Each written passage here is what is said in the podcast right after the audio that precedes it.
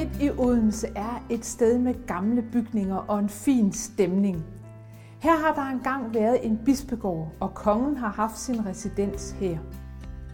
Stedet har også været ejet af en velhavende Odense købmand. Men det endte hos en adelig familie Brahe, og i begyndelsen af 1700-tallet der oprettede Karen Brahe et adeligt kloster for ugifte adelsdamer, der kunne tage ophold på klosteret. Karen Brahe elskede bøger, og hun skabte i sit jomfrukloster en enestående bogsamling på flere tusinde bind af bøger og sjældne manuskripter. Klosteret bestod helt frem til 1970, hvor de sidste adelige damer forlod stedet. I dag er Jomfruklostret smukt restaureret af Real Dania, og det benyttes af Syddansk Universitet.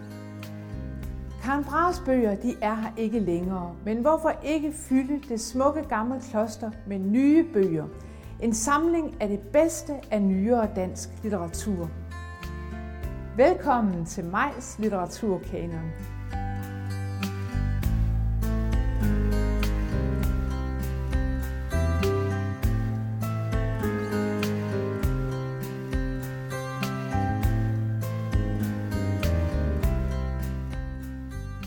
Man må godt tænke lidt over titlen på Pia Jules digtsamling, Sagde jeg, siger jeg.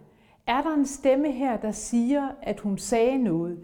Eller var det stemmen, der sagde, at hun siger noget?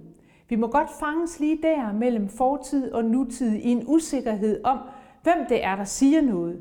Vi må godt fanges der, hvor vi lytter til en stemme mere end til, hvad der egentlig bliver sagt. Sagde jeg, siger jeg, har en umiskendelig stemme, og man bliver næsten betaget af den, så betaget, at man glemmer at tænke på, hvad det er, der egentlig bliver sagt. Det er en stemme, der har et lidt skarpt og lidt kontant tonefald. Stemmen kan både være poetisk og tale om lyse nætter, den kan komme med kortfattede opfordringer og udråb, væske og kommandere. Man bliver som læser fanget ind af den her stemme, og derefter opdager man, at man havnet i et univers med mærkelige onkler, en barndom i det sønderjyske, med lejende børn og en mærkelig danseskole. Man bliver lige så rundtosset som digteren selv, der kan danse sig svimmel. Som motto for digtsamlingen sætter Pia Jul et citat af Leslie Gore fra popsangen It's My Party fra 1963. Her lyder omkvædet, det er min fest, og jeg græder, hvis det passer mig. Og det er lige præcis, hvad Pia Jul gør i den her bog. Hun holder en fest med ordene og jonglerer med følelser, som det passer hende. Hun gør, hvad hun har lyst til. Hun giver os del i søsyn på en færge, barnets oplevelse af onkler, der er fulde af gode historier, og af, af hav, der ligger bag klitterne i barndommens land. Vi møder den unge pige, der tænker over sin barndoms naivitet. Hun kalder den uklædelig og husker en voldsom melankoli, som hun egentlig var glad for. Digtenes stemme står ved længselen efter onde ånder, og den giver sig selv lov til at håne de sovløse og stikker sine arme ud i regnen. Erotiske oplevelser får verden til at miste kendte dimensioner. Et nyt liv bliver til, og barnet ses som et lille menneske, der begynder at tegne verden. Digtenes jeg længes efter at bevæge sig ud over sine grænser, svæve og sove og allerhelst gynge i luftgyngen og befinde sig mellem himmel og jord og lytte til de gyngendes vrel eller deres stumme skræk. Indimellem får uventede pointer om ikke at spille god urin i toilettet også plads. Tænk dog, hvad den kunne bruges til – og hvad den kunne testes for sukker og syre og sære sygdomme og graviditet. Og der er jo også dem, man kunne have pisset på. Hvad med dem? De gik jo glip af noget. Det er der nok ikke ret mange læsere, der i øvrigt har tænkt på. Der er sådan en fanden i volds tone i digtene. Stemmen tilhører ikke øh, noget artigt barn eller nogen bly viol. I et af digtene hører vi om, at elverpigen har fået syet et hul i ryggen til, med nål og tråd og glødende kul.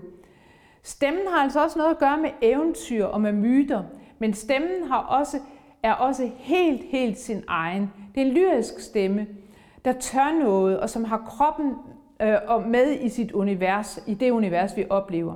Allerede i det første digt om onkel Hector hører vi, at han gør noget med hånden, når han siger noget. Der står, jeg kan se ham tydeligt med solen i øjnene, syrenerne på højen. Denne duft om onkel Hector.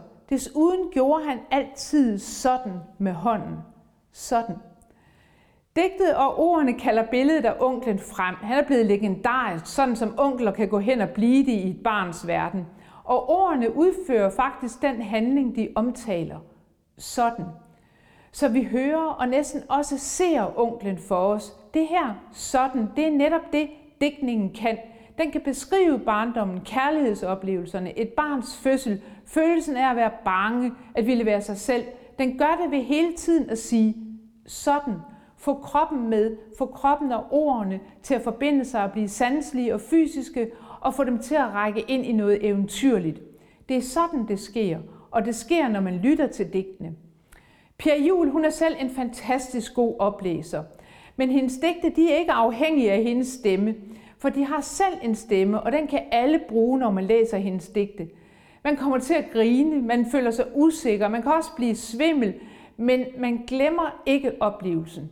Her kommer et af de digte, der handler om en barndom og om, hvordan der måske gemmer sig noget af et eventyr om Agnete og havmanden i den lokale købmands navn.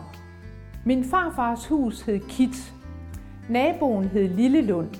Hans hus hed Weekendhytten. Togen hedder Gus. Bag klitterne lå øh, hav. Købmanden ved dette hav hed Havmand. Vi drømte om, at hans kones navn var Agnete. Måske hed hun Ruth. Mit eget navn var latin og løgn, men det vidste jeg ikke endnu.